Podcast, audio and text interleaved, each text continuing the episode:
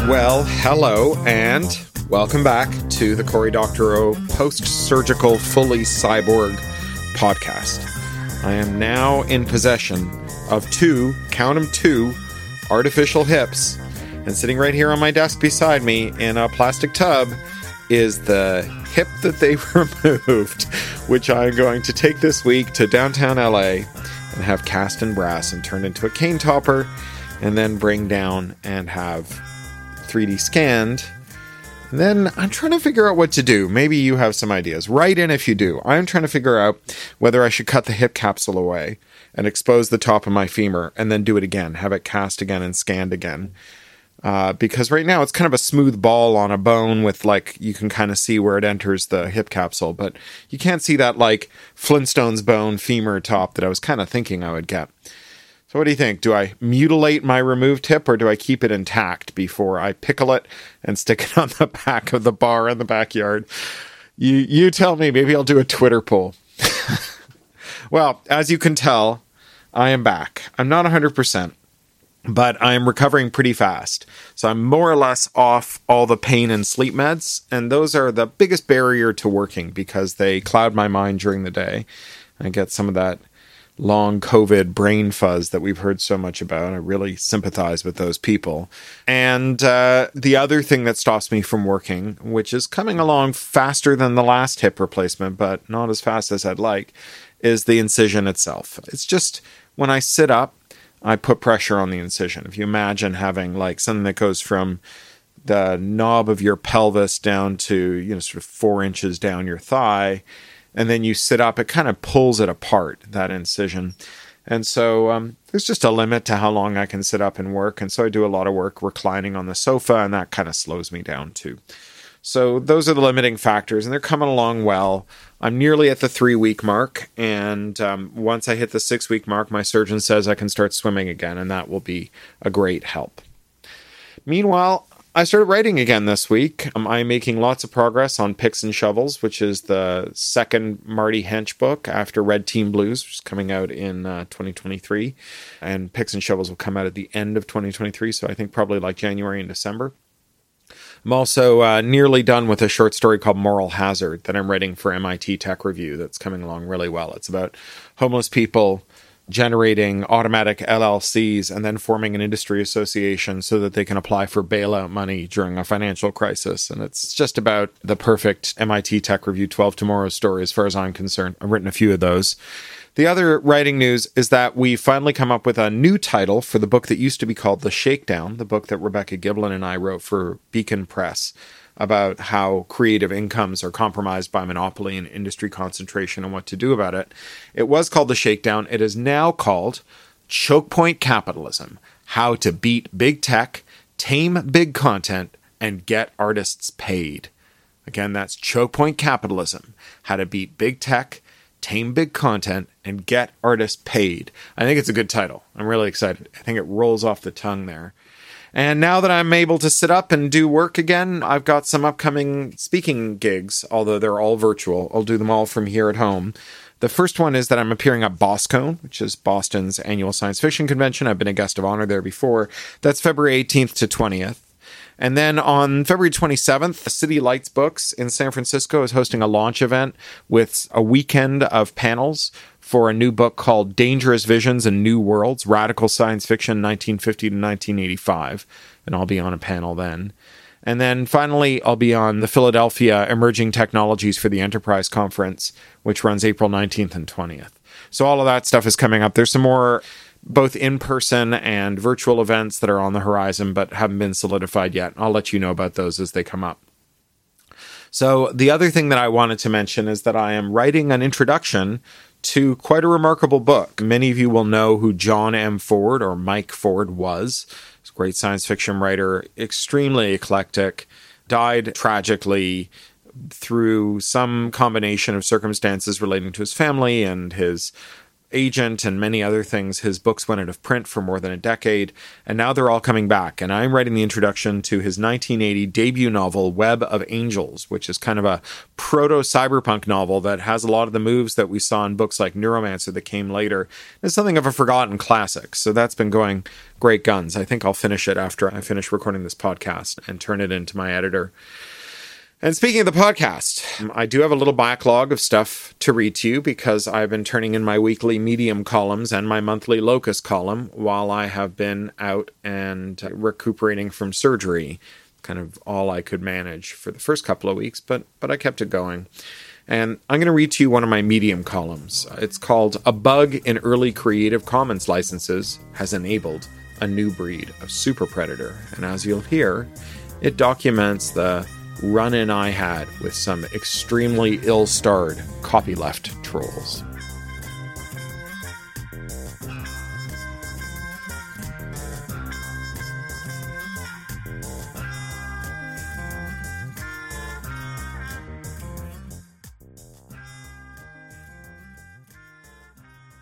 A bug in early Creative Commons licenses has enabled a new breed of super predator. Copyleft trolls, robo-signing, and Pixsy. From doctorow.medium.com. Here's a supreme irony. The Creative Commons licenses were invented to enable a culture of legally safe sharing, spurred by the legal terror campaign waged by the entertainment industry, led by a literal criminal predator who just went to prison for sex crimes. But because of a small oversight in old versions of the licenses created 12 years ago, a new generation of legal predator has emerged to wage a new campaign of legal terror. To make matters worse, this new kind of predator specifically targets people who operate in good faith, using only materials that they have explicitly been given permission to use. What a mess. Statutory Damages, a tale of moral hazard. I'm talking about copyleft trolls. This is a phenomenon that's been on my radar since 2019, when MetaBrainz, a charitable nonprofit whose board I volunteered on for more than 15 years, successfully defended itself against a $10,000 speculative invoice that we received from a guy who is widely considered to be a copyleft troll. To understand how the copyleft troll scam goes, you first need to understand how the copyright troll operates. Start with this. U.S. copyright law provides for $150,000 in statutory damages for willful infringement. If you violate someone else's copyright and they can prove that you knew you were breaking copyright law, they can hit you for up to $150,000, even if they can't show that they've lost a dime in the process. Enter the copyright troll, who uses the statutory damages system to engage in highly automated mass-scale extortion. To turn troll, you need 5 things. 1, a law degree. 2, a client who can lay claim to some kind of copyrighted work that might be reproduced online. 3, a search tool that can identify copyrighted works as they are posted online. 4, an automated speculative invoicing tool that sends legal threats and demand letters to anyone the system identifies as having posted a copy of your client's work. And 5, a group of customer service reps who field complaints, ignore pleas of innocence, negotiate and collect payment, and cool the mark after the money is collected. So if you've posted a still from a movie to social media, or participated in an infringing BitTorrent download, or quoted a news article on a message board, you might someday hear from a copyright troll who'll send you an email demanding, say, $10,000 as a license fee for your use of their client's copyrighted work. If you don't pay, the copyright will threaten to take you to court, demanding that $150,000 in statutory damages, plus legal fees. The depraved creativity of the copyright troll. The 2010s were the decade of the copyright troll, as a small number of extremely prolific troll firms made tens of millions of dollars while ruining thousands of everyday internet users' lives. The copyright troll industry was a disgusting cesspool, and it selected for sleaze. The most successful copyright trolls were the slimiest, and it was only a matter of time until they went to prison. It's really hard to overstate the creative depravity of copyright trolls. For example, one bunch acquired the rights to a library of pornographic videos and then secretly uploaded those videos to the Pirate Bay, then targeted downloaders with speculative invoices, threatening to expose their porn viewing habits in the process. Another bunch went even further. They uploaded gay porn to the Pirate Bay, but labeled it as if it were top 40 music collections, then demanded huge payouts in exchange for not filing lawsuits that would permanently link their victims' names with extremely explicit gay porn video titles in online searches. Creative Commons. Permissioned permissionlessness. 21 years ago, Larry Lessig, Hal Abelson, and Eric Eldred and their team launched the Creative Commons, a nonprofit that was supposed to create a DMZ for the copyright wars. I was there, both literally and figuratively. I suggested both Matt Howey and Lisa Rhine to Larry for the organization's founding team, and I worked with them and Aaron Swartz on the launch. My first novel, Down and Out in the Magic Kingdom, that was the first creative work to use a Creative Commons license. A couple years later, I moved to London, in part to serve as Creative Commons European Director. Creative Commons was supposed to solve a serious copyright problem, namely that there were a lot of people who wanted to share their work with others, but there was no way to formalize that sharing agreement without spending vast fortunes on copyright lawyers to negotiate the sharing terms. Creative Commons' solution to this was a kind of robo-lawyer, a simple online tool that a creator could use to specify the terms on which they were willing to share their work, whether commercial use was okay, whether new derivative works could be made from it, and whether the resulting works were required to be shared under the same terms. And out would pop a valid copyright license. The license was in three parts: a lawyer-readable legal contract, a human-readable summary, and a machine-readable metadata block that would facilitate searching for CC-licensed materials.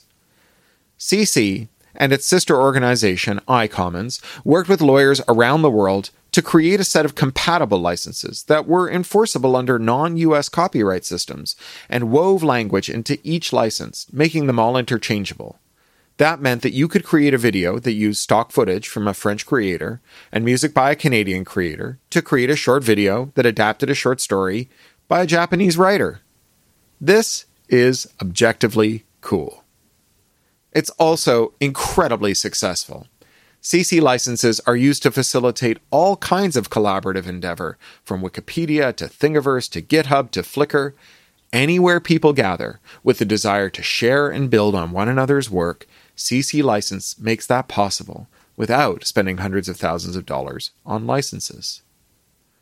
But the drafters of the Creative Commons licenses made a small oversight, one that was not rectified for 14 years after the project's launch. That oversight has given rise to a new kind of copyright troll, the copyleft troll, a copyright predator that exclusively targets people who haven't violated copyright. Like I said, what a mess. What an awful, awful mess. Crossing the T's. They get you with the fine print. The first three versions of the Creative Commons license contained a small, significant oversight, one that now exposes millions of people to effectively unlimited legal risk. The original version of the CC license stated that the license would, quote, terminate automatically upon any breach, end quote. That meant that if you failed to live up to the license terms in any substantial way, you were no longer a licensed user of the copyrighted work. Any uses you had made of that work were no longer permitted under the license. So unless you had another basis for using it, for example, if your use qualified as fair use, then you are now infringing copyright. Recall that willful copyright infringement carries a statutory penalty of $150,000. Those two facts, automatic termination on breach and statutory damages of $150,000, created the copyleft troll.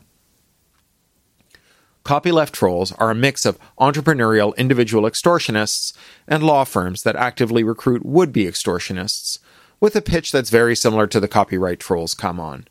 Sign up with us, and we'll find people who made minor errors in their use of your Creative Commons works and then send them a speculative invoice for a license, on threat of a copyright lawsuit that could run them $150,000 plus legal fees. We'll split the take. It's even more of a pure predator play than the copyright troll racket, because the targets of these extortion demands are people who understand correctly that they are allowed to use the work they're being threatened over.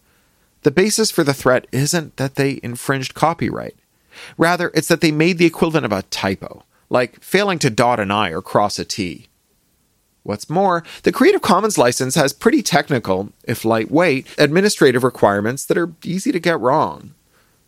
Specifically, all CC licenses, save for the public domain dedication, require that users name the creator, either as identified on the work or as noted in instructions to downstream users, provide a URL for the work, either as identified in the work or as noted in instructions to downstream users, name the license, provide a URL for the license, note whether the work has been modified.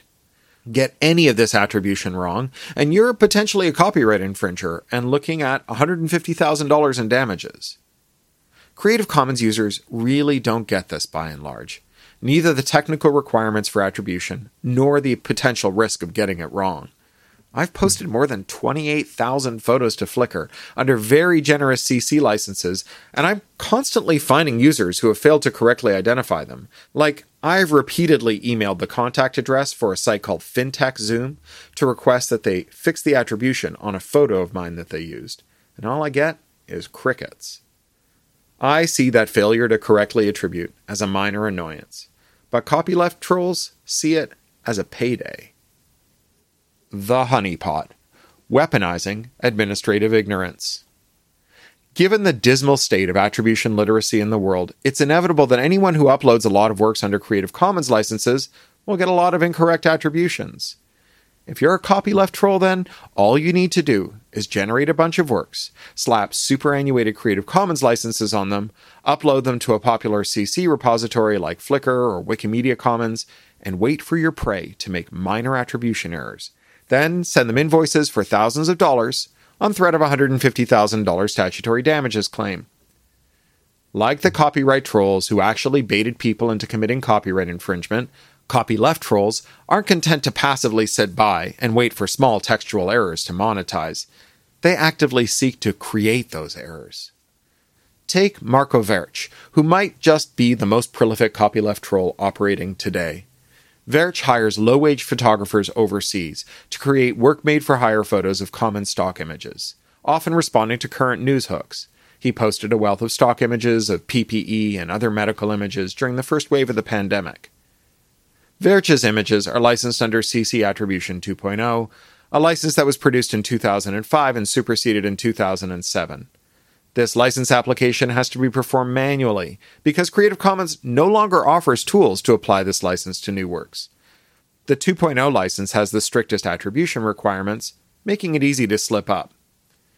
Verch uses an automated tool to scour the web for out-of-compliance attribution strings, and then he pounces, sending legal threats with demands of $250 and up.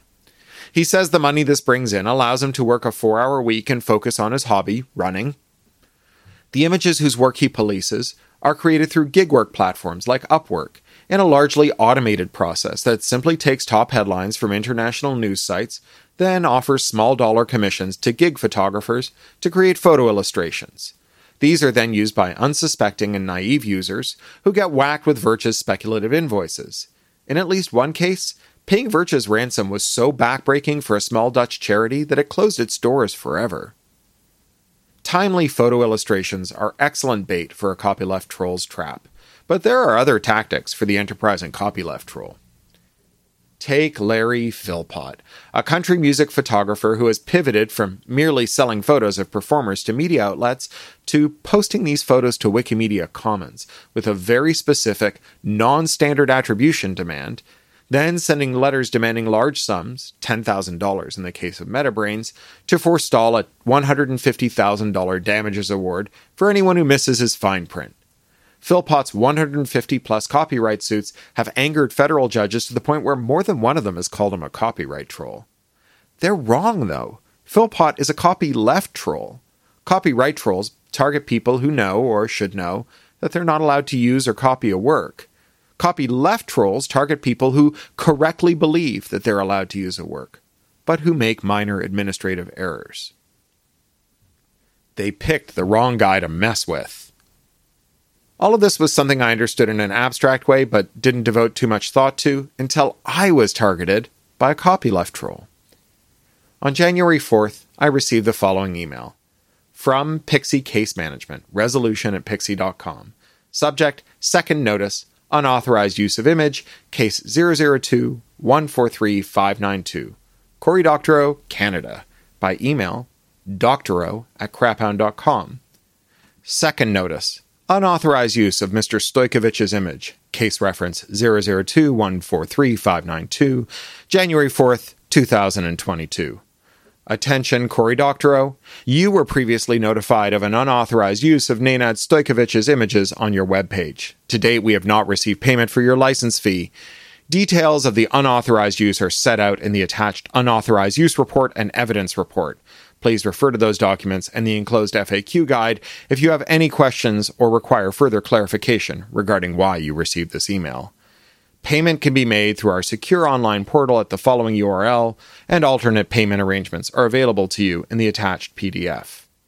In the event that resolution with a fair license fee is not possible, our next steps are to forward this matter to our partner attorney to secure the highest fees recoverable for copyright infringement and to commence legal proceedings. Should legal escalation become necessary, this licensing offer will no longer be available. Kind regards, Case Manager, Pixsy Case Management Team. Phone number, address, email. Please note, blah, blah, blah, private and confidential. This email, its contents, and blah, blah, blah are private and confidential. Any disclosure, copying, unauthorized use, blah, blah, blah is prohibited. If you receive this message in error, blah, blah, blah. There are a lot of things wrong with this email. A lot. Here's the use that I was being threatened over. Nenad Stojkovic's picture of a hand clicking on a mouse. If you visit that page, you'll see that I credited Stojkovic, provided a link to the full res image, named the license, and linked to it too. I did that in multiple places, both in the Twitter thread and in the alt text of the image. I mean, of course I did. I was there when Creative Commons was born. I was the organization's European director. I keynoted an iCommons conference where this very subject was under discussion. What's more, Flickr, where Stojkovic posted his image, was founded in part because I asked them to. And I served as an advisor to the company when they set up their Creative Commons licensing system. So this is beyond copyleft trolling. They're not threatening someone who made a small attribution error and was technically in violation of their license. Rather, they sent repeated threats, I missed the first one, to someone who correctly attributed their client's image. I am an attribution stickler. Each and every time I use that image, I correctly attributed it. What's a pixie? And why is it sending me legal threats? Sharp-eared listeners will have noted that the legal threat I receive originated from Pixsy. What's Pixsy? According to their website, they're, quote, an online platform for creatives and image owners to discover where and how their images are being used online, with a global and growing network of 25 expert legal partners and law firms, and investment and support from leading North American and European investors and partners.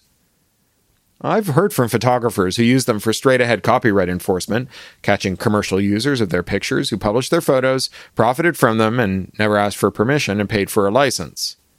Maybe all that's true, but they're also copyleft trolls.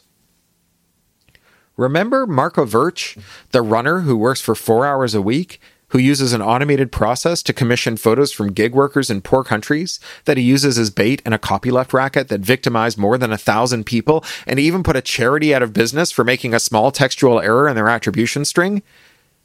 Pixsy provides Verch's U.S. legal representation and has filed dozens of suits on his behalf. They wanted $600 from me. Do as I say, not as I do. Pixsy's position, in other words, was that I made a minute, inconsequential error, and as a result, I owed their client $600, and if I didn't pay, they were going to sue me for $150,000. But Pixsy made a gross and extremely consequential error. Actually, a whole passel of errors. First, and most importantly, they were wrong. I had, in fact, attributed their client's image correctly. That fact is obvious to anyone who checked, and what's more, it's clearly visible in that supercilious evidence report they sent me. The errors don't stop there. For example, they addressed their email to me as if I lived in Canada. I haven't lived in Canada since 1999. When I pointed out these errors, I got an email from them apologizing, and an email they addressed to Colin, not Cory. These are precisely the kinds of errors that Pixsy's lawyers tell judges should lead to millions of dollars in statutory damages. Pixsy does not care about copyright. The point of a system is what it does. Pixsy sends speculative invoices to people who correctly understand that they have the right to do what they have done, threatening them in order to obtain license fees that they shouldn't owe or don't owe. When you put a Creative Commons license on your work, the explicit message is, I want you to reuse this, not, I'm a pedantic asshole with a fetish for well-formed attribution strings. The point of CC is not to teach the world to write attribution strings. It is to facilitate sharing and reuse. If you are a good faith user of CC licenses, then your response to an incorrect attribution string should be a request to correct it, not a threat to sue for $150,000 in statutory damages. If you send threats instead of requests for correction, then you are a terrible person and you should feel really bad about yourself. The point of Creative Commons licenses is to allow copyright holders to exercise their copyrights, specifically to exercise their copyrights in a way that facilitates sharing and reuse. If you are a lawyer who responds to minor CC license errors with legal threats instead of requests for correction, then you are a predator in violation of your own code of professional ethics, and you should be shunned by your peers for bringing the law into disrepute. Shame on you. No, really, shame on you. In case there was any doubt that the purpose of Creative Commons licenses is to facilitate sharing and reuse and not speculative invoices and lawsuits, it is this. In 2015, the CC organization released the current licenses, version 4.0, including a cure provision that gives people who make attribution mistakes the legal right to a 30-day grace period after notification of the error to make it right. If Pixsy cared about enforcing photographers' copyrights, they'd stick to actual copyright infringement, not extracting money from minor administrative errors. Pixsy is something of a black box. For one thing, all their legal threats are sent pseudonymously, signed with generic first names. My first response from Pixsy, the one that called me Colin, was signed by possibly a I found on LinkedIn. A follow-up email apologizing for the, quote, internal oversights that led to me being contacted in this case is a euphemism for repeatedly threatened, was signed by possibly a I found on LinkedIn. To put it bluntly, this is a very bad sign. Legitimate legal correspondence is signed by actual named parties. It is not conducted on a first-name basis. Even worse is what put to me. Our clients submit cases of unauthorized use to us for review, and it's up to the case manager to individually review and check whether there was a claim for financial compensation in the submitted case. In this specific case, the case manager did not take the time to fully review the scope of the use before making a decision to accept the case and send a license fee request. I also note that the case manager incorrectly addressed you by name in this case. This is not the high-quality service that we strive to provide to our clients in their fight against image theft. We're taking this opportunity to review our case handling processes and see how we can provide additional support and training to our licensing team to avoid such occurrences in the future. We have withdrawn and closed the case and have notified our client about the reasons for doing so. Please accept our apologies for the contact and thanks for your time and attention. There are two giant flashing warning signs in this apology. The first is that claims that they only threatened me because Nenad Stojkovic told them to, and that no one from Pixsy actually investigated the matter before they threatened to sue me. This is not something a law firm should do.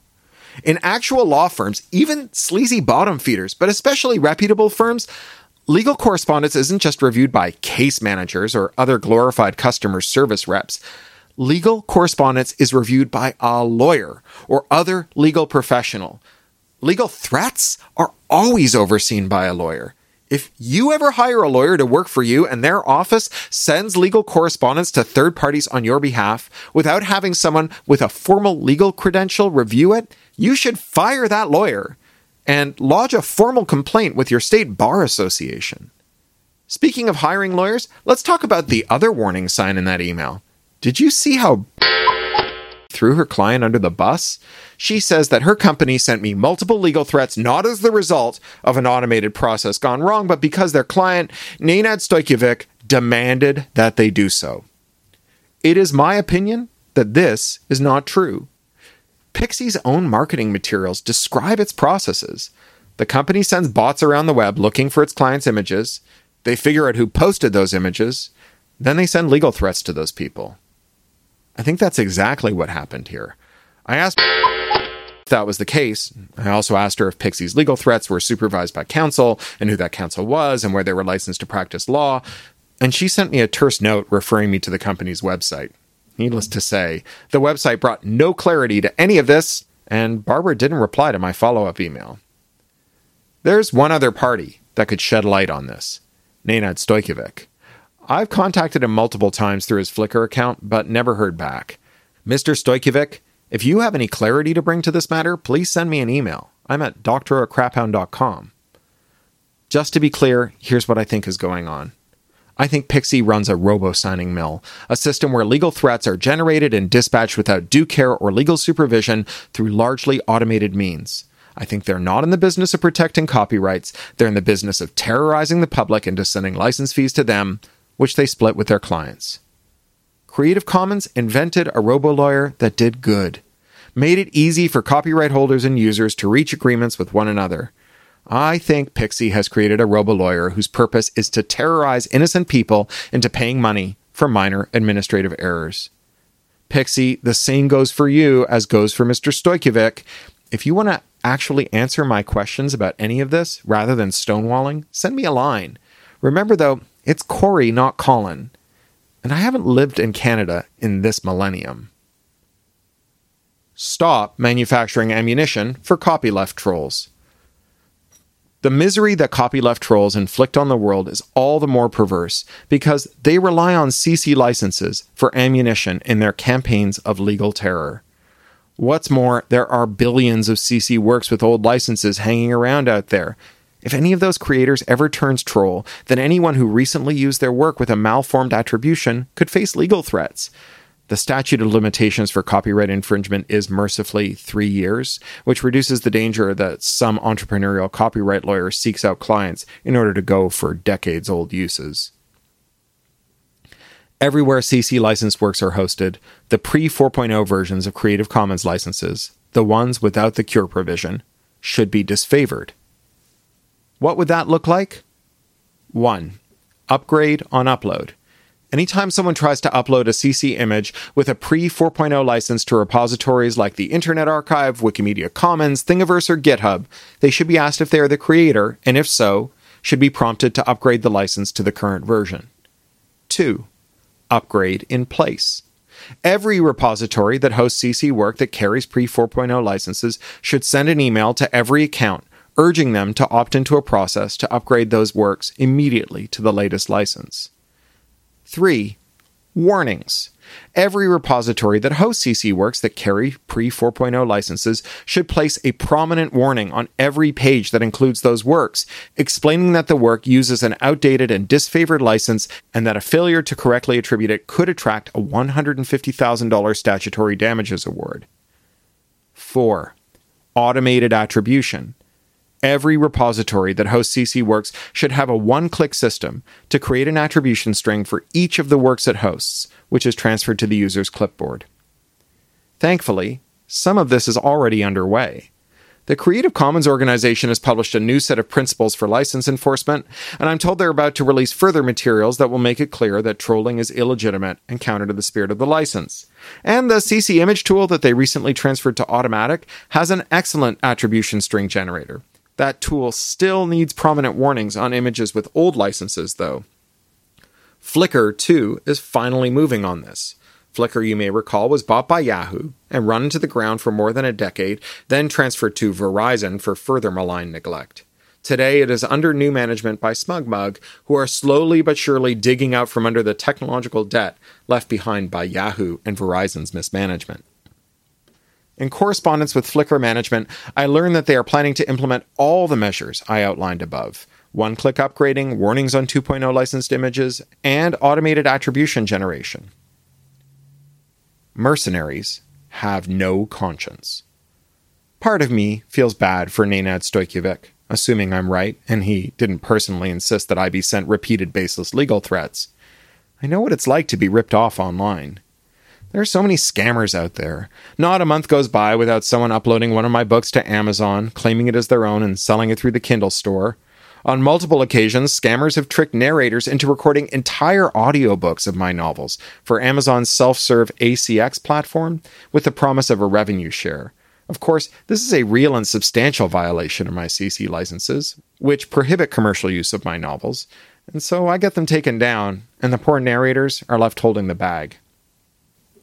The people who pull these scams are remorseless sociopaths, and I too would like to hold them to account. But if you hire mercenaries to hunt down copyright infringers, you share the blame when they go after innocents.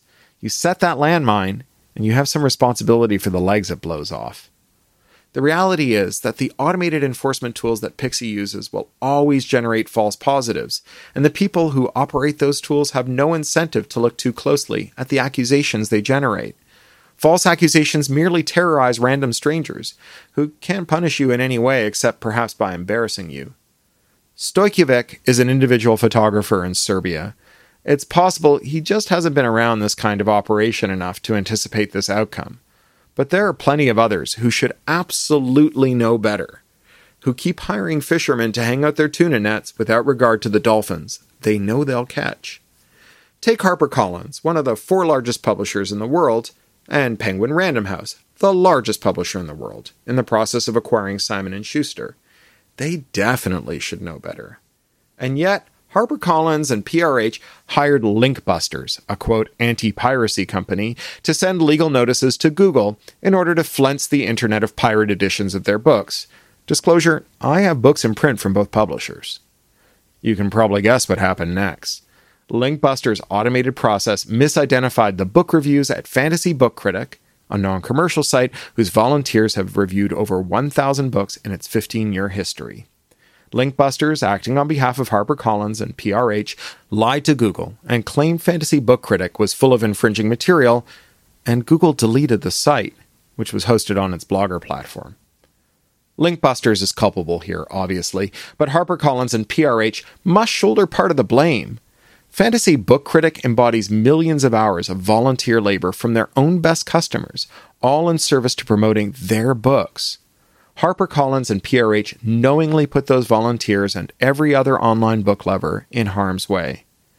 Ironically, the one place where reviewers can be certain that they won't face capricious removal thanks to off-the-leash mercenaries employed by giant publishers is Goodreads, the monopoly review platform owned and operated by Amazon, which serves as a powerful funnel that drives dedicated readers to Amazon, strengthening its commercial advantage over HarperCollins and PRH. The good news is that Fantasy Book Critic is now back online because authors and readers flooded Google with complaints and pleas. This is generally the only way to get Google to address its own mistakes, and obviously it doesn't scale. It could get much, much worse. Rights holder groups are backing a copyright office plan to make this kind of robo-signing into law, forcing all online platforms to institute filters that automatically remove material that an algorithm finds to be infringing without human oversight or judgment. It's a recipe for a world where the mercenaries are robotic, remorseless, and act with utter impunity. When a first-name-only Pixsy rep calls you Colin and threatens to sue you for $150,000, at least you can call them out publicly. But when the robo-signers are baked into every public forum, even that small measure of accountability is denied to you.